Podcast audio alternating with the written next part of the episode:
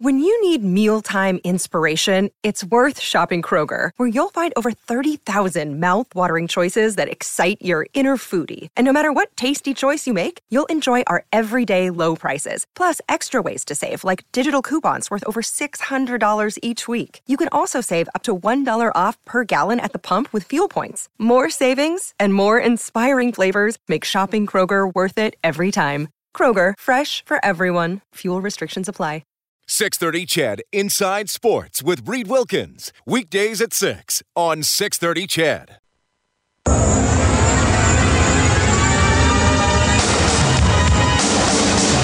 Eberle starts with a rush down the right wing, a shot off the pads of Bachman, the rebound Lucic, fed Nugent Hopkins, backdoor, and a hat trick for Jordan Eberle, the second of his NHL career, and Edmonton's pouring it on here at Rogers.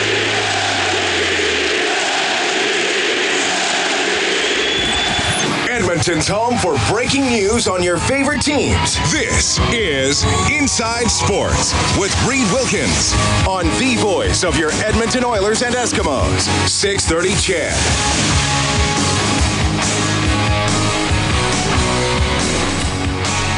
Well, the Oilers are going to have to refocus the harpoon a little bit as they get set to take on the San Jose Sharks in game two tomorrow night. The Sharks rallying for that 3 2 overtime victory last night. The Oilers back at practice. The second game will be on 6:30. CHED, of course. Six o'clock face-off show, 8:30 for the drop of the puck tomorrow night. We have plenty of Oilers storylines to get to in a few minutes, but want to start with a current big storyline in the NHL. Laid off the boards and brought out at center ice now by Bozak. Marner back to Bozak in front of the net. Van Riemsdyk and a big save, another save. Shot in front, scores! The Leafs have opened the scoring, and it's Mitch Marner. Now it's Kadri from a sharp angle, and that went off a body and went wide. Kadri in for Van Riemsdyk, a shot off the side of the goal, stopped by Holtby. Leafs are buzzing again. Here's a chance for Gardiner. Shooting! Scores! No, it's waved off! It's waved off! Moved to his left, the puck went to his right. But yeah, Kadri is in the blue paint. Here's the call. On further video review, the call on the ice is reversed. There's no goal interference. 2 nothing Toronto! From the Leafs radio network, those calls. Toronto, the first two goals in Washington. Justin Williams coming back on a power play for the Capitals. It's 2 1 Maple Leafs leading Washington after the first period. Predators and Blackhawks just getting underway. Late start, 8.30 for the Flames and the Ducks. Just the three games tonight. All right. 780-496-0063. You can text 630 630. My name is Reed Wilkins. It's Inside Sports on 630 Ched. Going to be a fun show tonight. Former Oilers defensemen, a couple former Oilers defensemen are going to join us. Steve Staios and Sean Bell, both on the show this evening as uh, the Oilers with a few things to focus on after last night's game. But Jared wants to talk about them before even hearing what I was going to present. Hey, Jared, how's it going? Good, Reed. I just uh, wanted to make a couple of comments about the last night's game and also the comments before last night's game, like before the series had started. And I think that for me, this series comes down to is how injured is San Jose? And in this last 20 games when they slumped, were they slumping because they were uh, legitimately tired and sluggish? Or was it just because they were p- playing poorly and kind of in cruise control?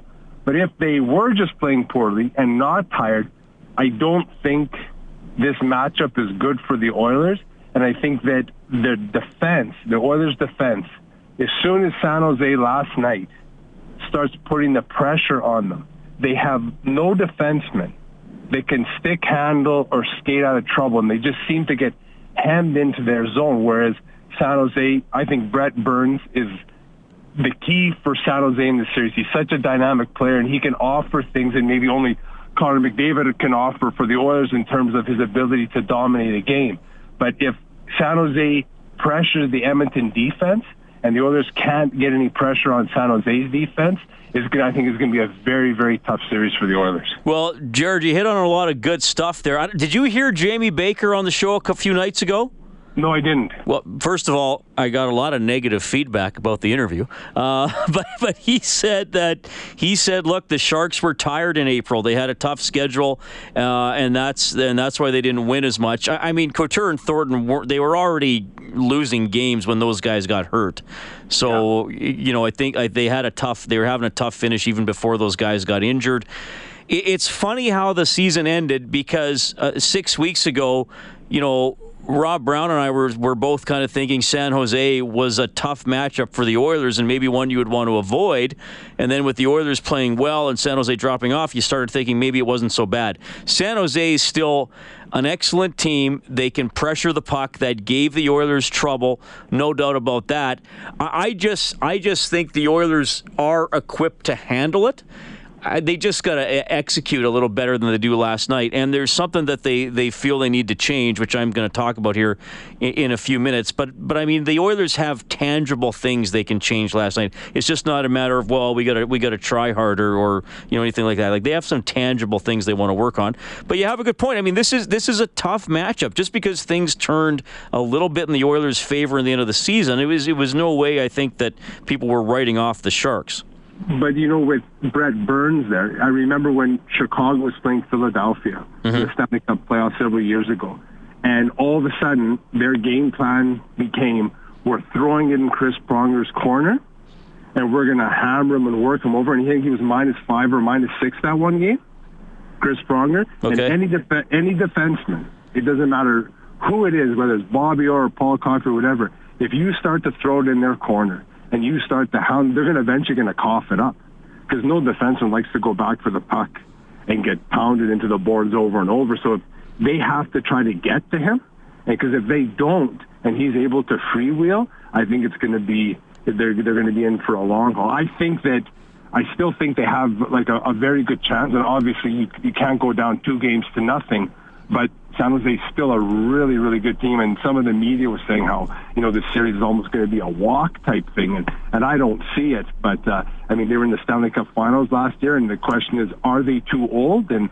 are they too tired? But if they still have something left in the tank and aren't running on fumes, it's going to be it's going to be a long series. I think like six, seven games. Oh, absolutely. Yeah. I, and I think it's great for the Oilers to be involved in that. I, I hope they win it. But I mean, yeah, let's like I I've been saying this all year, Jared. When the Oilers have faced a challenge, I thought great this, this is where, where, what you want to be finally in in those battles and in those tense games as opposed to where they've been for a long time. I mean, look, I, I, I picked the Oilers to win. No way did I think it was going to be a walk. I just thought the Oilers put a lot of good things together over the last month and a half of the year, and I, and I still think they have they, they're going to find that in them. Yeah, let's hope so. Jared, good to talk to you. Have a good night, Reed. That's Jared at 780-496-0063. I got to say, it, it was a really special atmosphere at Rogers Place last night.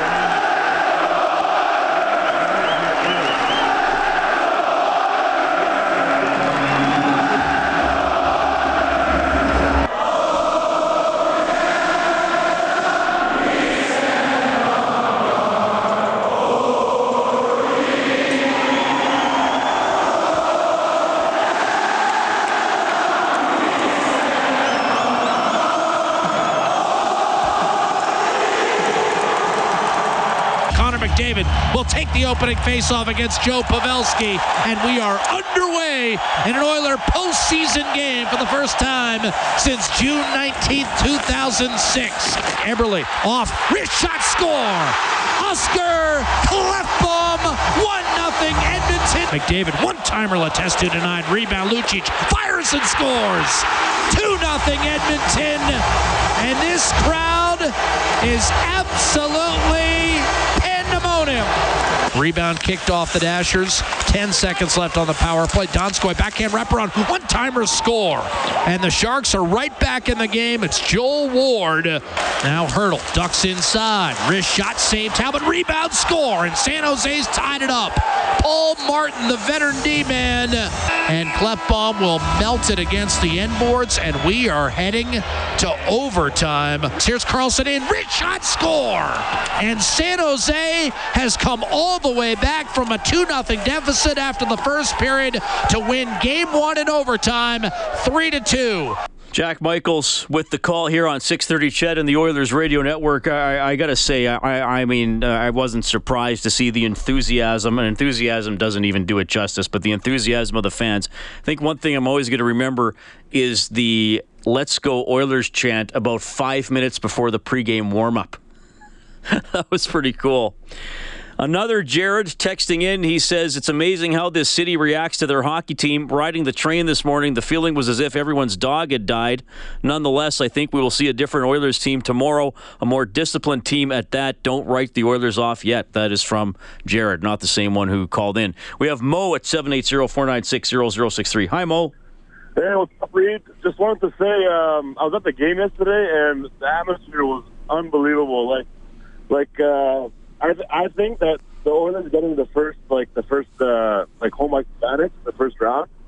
I think it uh, kind of played played into the loss because the, the fans were so crazy that the adrenaline was so high for them that they came out. They got the two goals. And they got the early lead.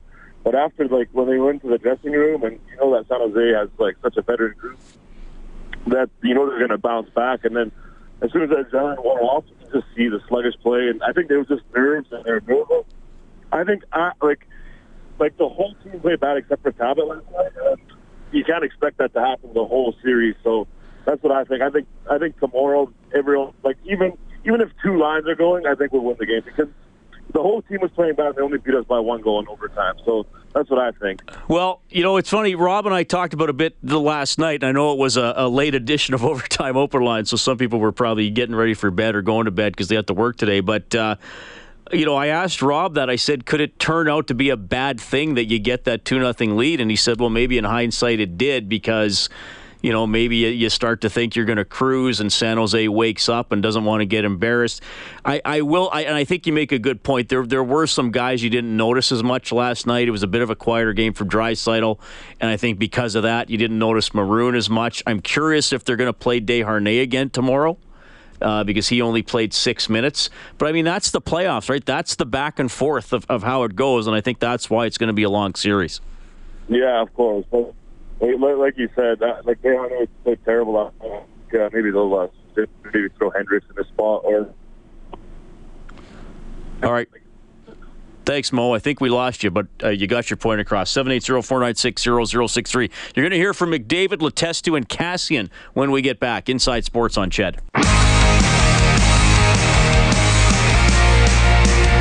This is Matt Hendricks from your Edmonton Oilers, and you're listening to Inside Sports with Reed Wilkins on Oilers Radio, 630 Ched.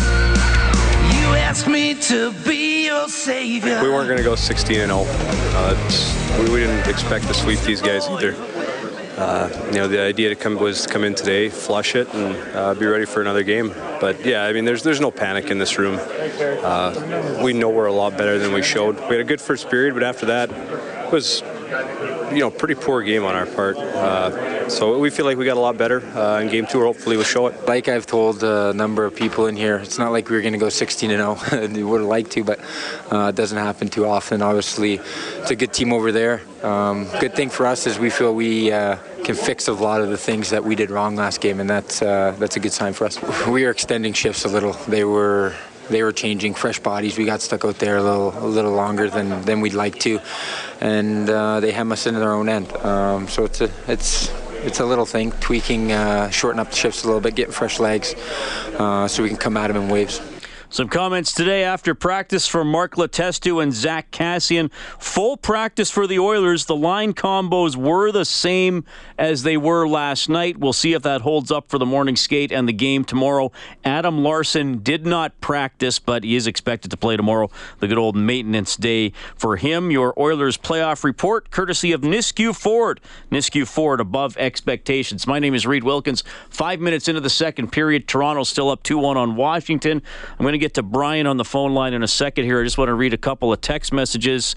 Uh, Mark says uh, the Oilers had the opportunity of a lifetime to take advantage of Thornton not being in the lineup, but they squandered it. He'll most likely be back for when they go back to San Jose. And if uh, the Oilers are two games down in the series, it's pretty much done. You know, fair comment. And, and, you know, Rob made a point last night, too, that the Oilers kind of wasted a goaltending performance by Talbot, who gave them a chance to, to steal that game, give it the way it went over the, uh, the last half. Look, I'm not. I I, I, I totally understand the concern. Uh, you, you, certainly don't want to go down two nothing. That's it's obviously an important game tomorrow, but every game in the playoffs, the next one is important. And I, I just don't think that this version of the Oilers is, is gonna is gonna roll over and shrug their shoulders and say they're not good enough. This texter says, Do you feel as though the Oilers players feel the pressure to perform well because of how long the playoff drought has been? Even though the players won't admit to it, I feel that may creep into their game. That's a good question. Obviously, only a couple players have been here for several years through what's been called the decade of darkness. You know, Nugent Hopkins and Eberle you know, other players have been here for a few seasons. If you want to look at uh, Klefbom being around, uh, you know, Hendricks came, what, I guess, uh, about three and a half years ago. A lot of the players have changed. They're certainly aware of the drought, and I don't want to mean that they're shrugging it off, but they're also not responsible for it. And, and some of them have come from successful backgrounds. So I, I, I just don't know if if the pressure thing is I mean, certainly they felt pressure within the game from the pressure the San Jose Sharks were, were putting on them from a from a hockey perspective. From from an emotional and mental perspective, I, again, I just don't get the sense that the Oilers are are feeling overwhelmed by anything. And, and I mean, you heard Letestu and Kassian say, "Okay, well, we're not going to go 16 and 0. We know about some things we have to work on, and we'll talk about those here as we move along." Wes says, uh, Reed, can you please remind Oilers fans that flipping the bird to the other team after scoring a goal shows that Oilers fans have no class when doing that? Uh, there were some pictures of that ilk making their way on uh, social media, I guess, since last night. Fans are going to be emotional. A bird flip, while, yes, perhaps somewhat rude and I'm not condoning it, but r- relatively harmless. Uh, I mean, in, in in the heat of the moment, I, I, I understand that you know when that makes its way across the country or North America, but you know, couple fans. We have Brian on the line. Hello, Brian. I hope you're not going to flip me the bird, buddy. No, never, never. Who could ever do it to such a prince of a man? Thanks, buddy. What's up? Just a couple things. First of all, uh, I really, I'm really hoping that uh, a lot of these naysayers stay away from the game because, I mean, whether it was the Canadiens of the '70s, the Oilers of the '80s, the Islanders of the '80s, any of the great teams, the, even the uh, like the Penguins, everyone loses a game. It's only one game. It's out of seven. I mean, nobody's going to go 16 straight games and not lose a game. It's just not going to happen. It doesn't happen in this day and age. And I think over the long haul, the youth of the Oilers actually will come to the forefront because uh, if, if this is this is going to end up being one heck of a physical series. I really think I think it may end up being more of a physical series than what the Anaheim Calgary one is going to be. And like last night, all I saw was some love taps, except in the first period. Mm-hmm. The Oilers of the first period showed up in the second and the third, they wouldn't have lost. Well, the, and the Oilers are better. The Oilers, in my mind, are better equipped to play a physical game than the Sharks. The question, the question for the Oilers is: Are they deep enough up front, and can they produce enough puck pressure shift after shift? Well, I, I think they definitely can. I mean, the one thing that, that we saw that they did learn, especially over the second half of the season, was shoot the puck. Now, obviously, yep, they were outshot. They only got 19 shots. I'm sure there was a little bit of trepidation, a little bit of nervousness. I mean, how can you not be nervous after a decade of darkness, as you called it? And and and knowing everybody's got such high expectations. I mean, we probably have higher expectations here than the Leafs fans do in Toronto. Well, the Leafs fans' expectations might have gone up in the last hour, but but I know what you're saying. Brian, well, thanks for calling, buddy. I got I got a break for the news, but I appreciate you chiming in, man. Take care. That's Brian, 780-496-0063. All right, I, we do have time to talk, but we're going to bring in Oilers defenseman Steve Staios in the next half hour.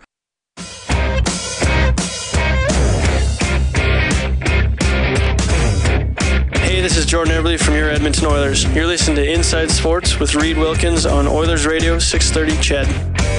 Viktor Arvidsson has scored the first goal of the Nashville Chicago series. Predators up 1 0, seven minutes left in the first period. Still 2 1 Toronto, leading Washington halfway through the game.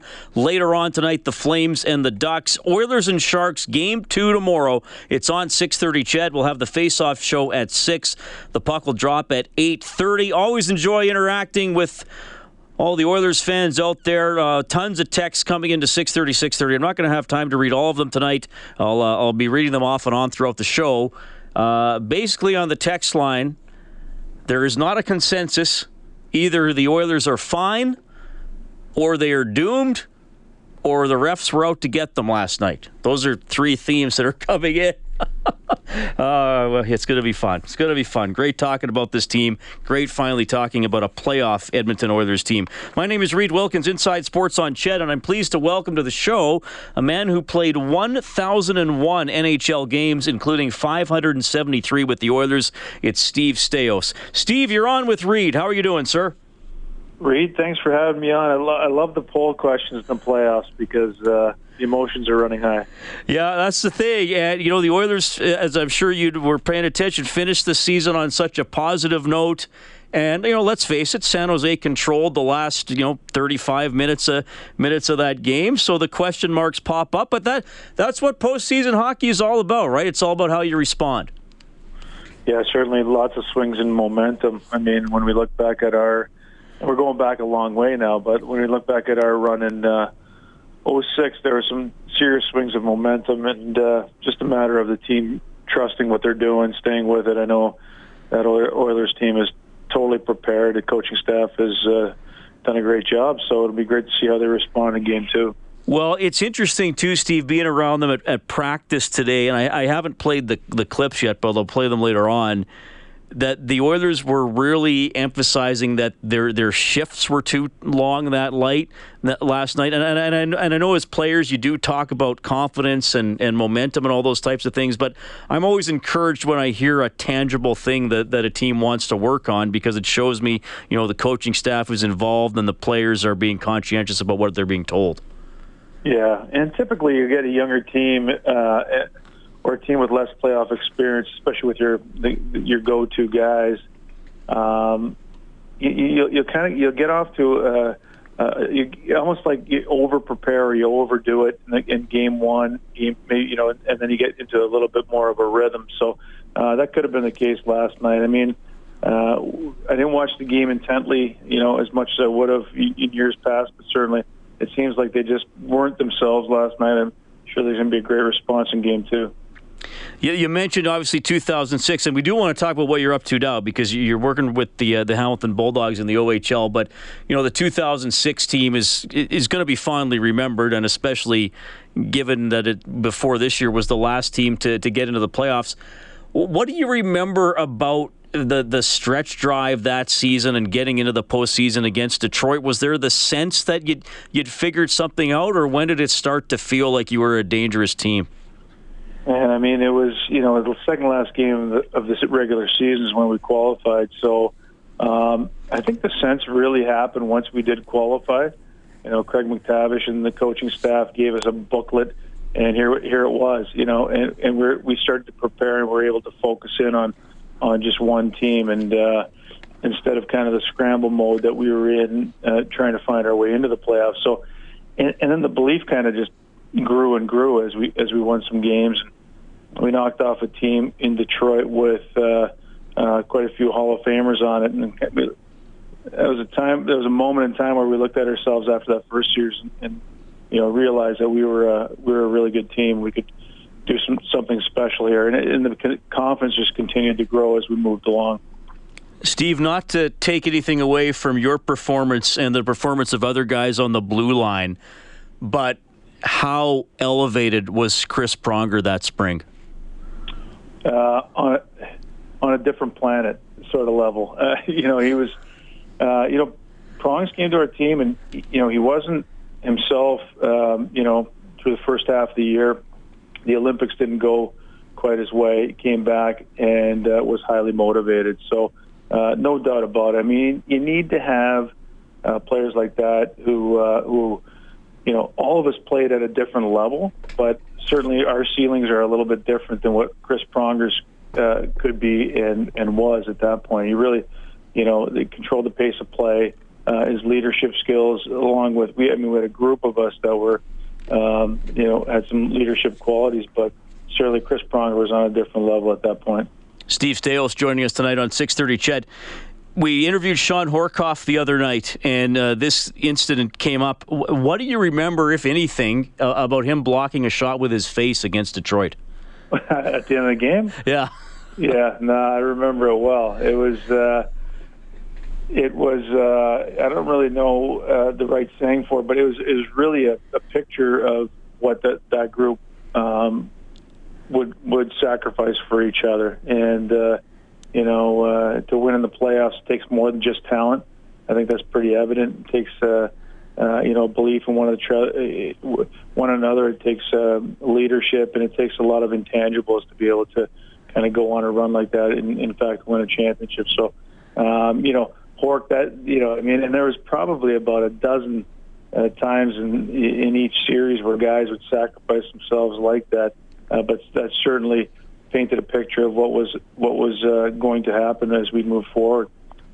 Steve, I've been able to talk to a, a, couple of players from that 06 team this this spring, and I'm going to ask you a, a, question that I've asked them as well. And I mentioned, you know, over half your career with the Oilers, you, you had ups and downs here, as any player will with with a team. But you know, it, it's it's going to be awesome for you to always be part of that team. It was an incredible time in the city no one could have known what was going to come next with with all the disappointment. You know, as somebody who played on that team, how do you balance like, well, I'm glad to to celebrate it and be asked questions like you're getting asked tonight, as opposed to like, okay, I want a new generation of Oilers to to, to stake their claim with some playoff success. How do you sort of balance those two things? Yeah, I'm more interested in the new Oilers. Uh, you know, I mean, we we had our run, and uh, you always see you always like to see the, the new. Like I mean, the game's changed so much since we went on our run, and the talent level and just the speed is uh, is different, even uh, from uh, you know 06. So uh, you know, I, I it's it's bittersweet. I mean, I think I'm sure, I'm sure my teammates have told you when, when you talk to them that uh, when you look back at 06, um, you know, there's obviously the outcome was the only thing that you would change, but the fact that that group of guys uh, we qualified. The team that we had qualified when we did um, at the end of the season and, and put it together the way that we did was something very, very special. I'm really glad the fans in Edmonton appreciate, even though we didn't win. And you know they've had championships there before. Even though we didn't win, we're remembered fondly. Um, certainly, we came as close as we possibly could. But I'm looking forward to uh, to new Oilers teams in, in this generation here uh, obviously led by a, a talent like Connor McDavid to do some special things. When you see McDavid play, and, and again, I'm going to ask you about your Hamilton Bulldogs team, so I know you can't watch every single NHL game, but certainly you've seen McDavid, and you are a defenseman, so I don't know if you picture yourself having to defend a guy that would have had that speed and talent, but uh, you know, just and you mentioned how the speed of the game has amped up even in the in the four years or so since you retired you know, just your thoughts on McDavid and maybe what does his skill set say about where hockey is headed maybe in the next 5, 10, 15 years? Yeah. Well, interestingly enough, Reed, I was on the ice with Connor McDavid this summer. Um, I was asked by Matt Nichol, who runs the BioSteel camp, to go out and, and uh, coach some of the sessions out there.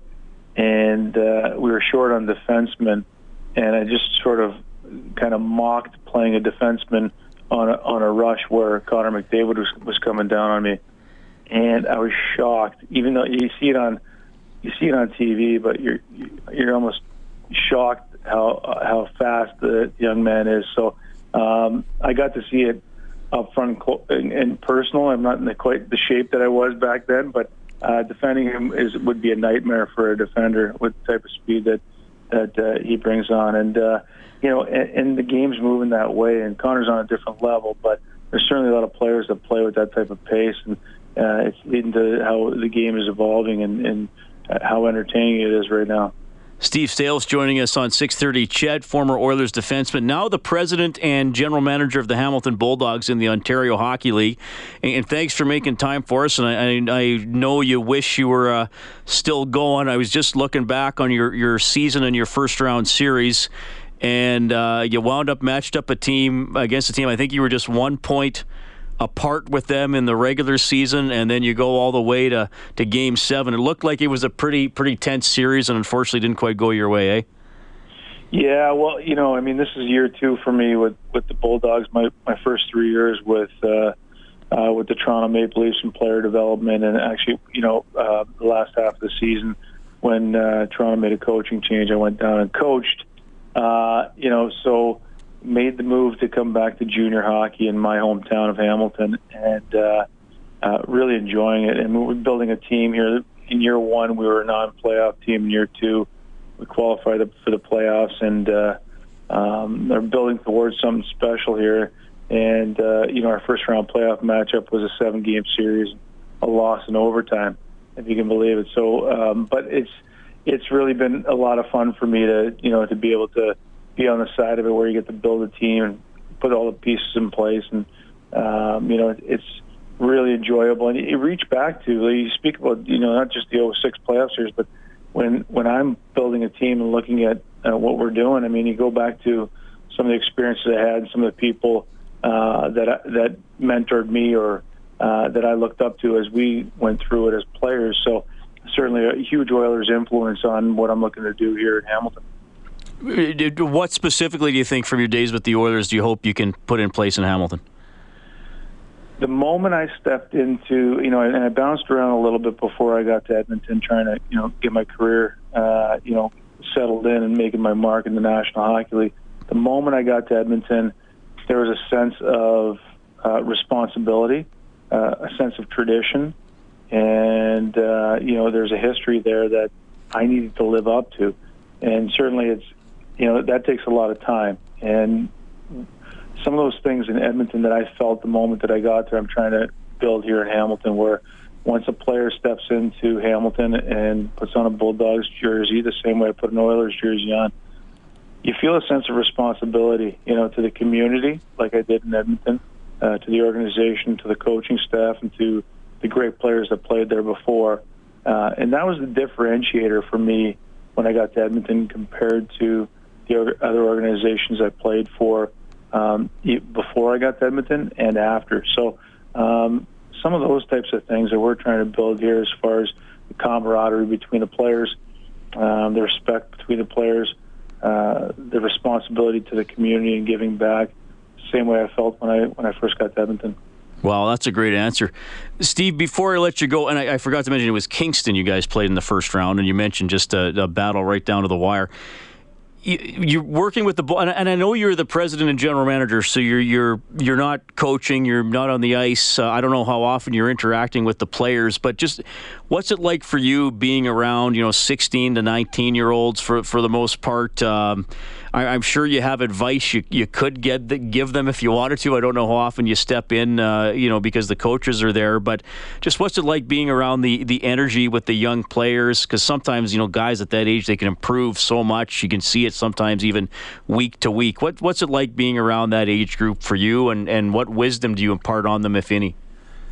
Yeah, it's a, it's a good question, and I was trying to find that balance early on because you, you need to respect the coaches and um, we got a great coaching staff, and they do an awesome job. But um, and I wanted to make sure that you you give them the space to do it. But um, you know, I, I find I find myself in around the you know the team um, after practice or uh, after games a little bit more often, and you try and reflect. And sometimes some of the stories, no different than when I was in player development with the Leafs, where these guys they latch on to the stories and I can go through it because I wasn't a star player, so it wasn't all uh, you know. It, there, there was bumps in the road, and you know, for the most part, I can tell them that I've dealt with what you're dealing with right now, and I know the feeling. So, um, and, and I was ma- able to make good on the situation. So, um, eventually, and uh, you know, most players are going to go through difficult times, and you can reflect on that. And when things are good, you can you know reflect back and tell some stories about when things are good and how you built uh, you know how you felt in and around teams. Some of the most more influential players that you played with and coaches. Uh, certainly, I'm, I'm very very fortunate to be around the people that I was during my NHL career, uh, whether it's been coaches or great teammates. So um, you know there are, there is a lot to, that I could pass on to these young players, and I love it. These guys these kids are sponges, and, and you know the generations have changed, but not that much. Like you can sit down and talk with these kids, and they really like to hear the stories. And uh, I just, you know, I think that this is a great time in my career where I can influence these young guys to go on and do great things. And you know, at the very least, if they don't go on to pro hockey, that they can become good citizens and contributing members of our community. That's a great answer, Steve. Uh, thanks so much for making time for us. I, I hope we can talk again. I, I, can just tell that you, you love what you're doing, and, and you're certainly interested in how the Oilers are. And uh, 10:30 Eastern start tomorrow night. So I don't know how, how much you're going to see for Edmonton well, and San Jose. I'll be I'll be up for it. right, right on. Thanks, Steve. Please keep in touch. Thanks, Reed. Thanks for having me on. Steve Staios checking in tonight. Former Oilers defenseman, now the president and GM of the Hamilton Bulldogs in the Ontario Hockey League. Man, that was great to talk to him. And I love what he said there about what he's trying to build uh, with Hamilton, what he felt when he came to the Oilers a sense of responsibility and a sense of tradition that he's trying to live up to. It's 649. You're listening to Inside Sports on Oilers Radio, 630 CHED. Hi, this is Ryan Nugent Hopkins from your Edmonton Oilers. You're listening to Inside Sports with Reed Wilkins on Oilers Radio 630 CHED. The Washington Capitals have tied the game with Toronto. They're now in the final minute of the second period. Game even at two. Your scoreboard for Crystal Glass for all your glass needs. Call 310 Glass today.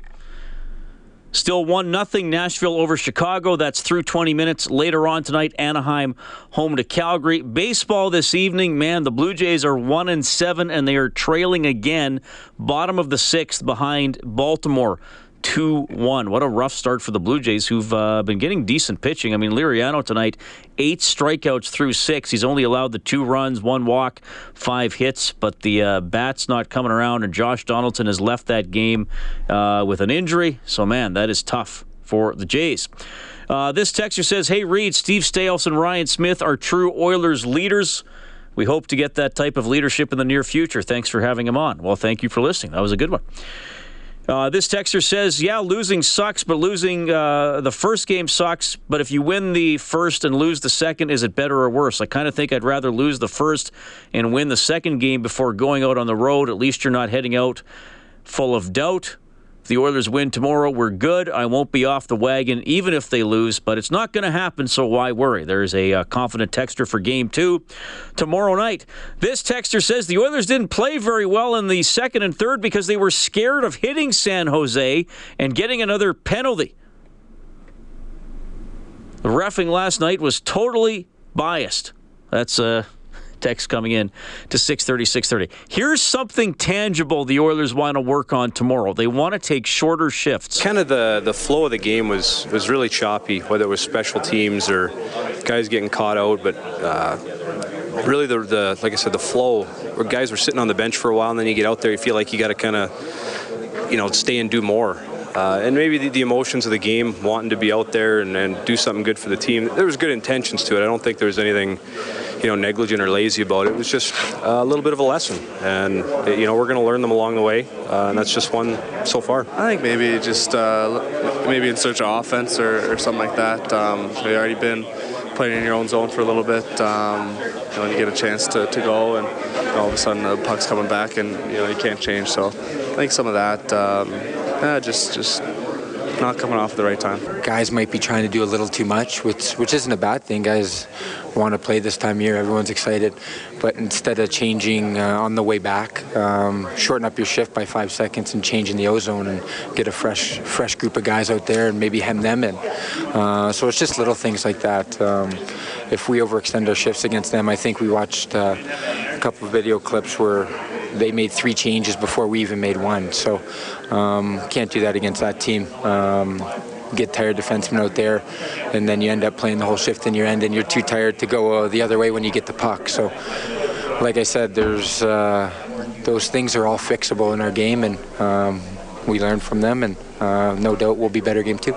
Kassian, McDavid, Letestu, some comments and shorter shifts, something to watch for tomorrow evening. We're back after the news with Sean Bell, Inside Sports on 630 CHED. 630 CHED, Inside Sports with Reed Wilkins. Weekdays at 6 on 630 CHED.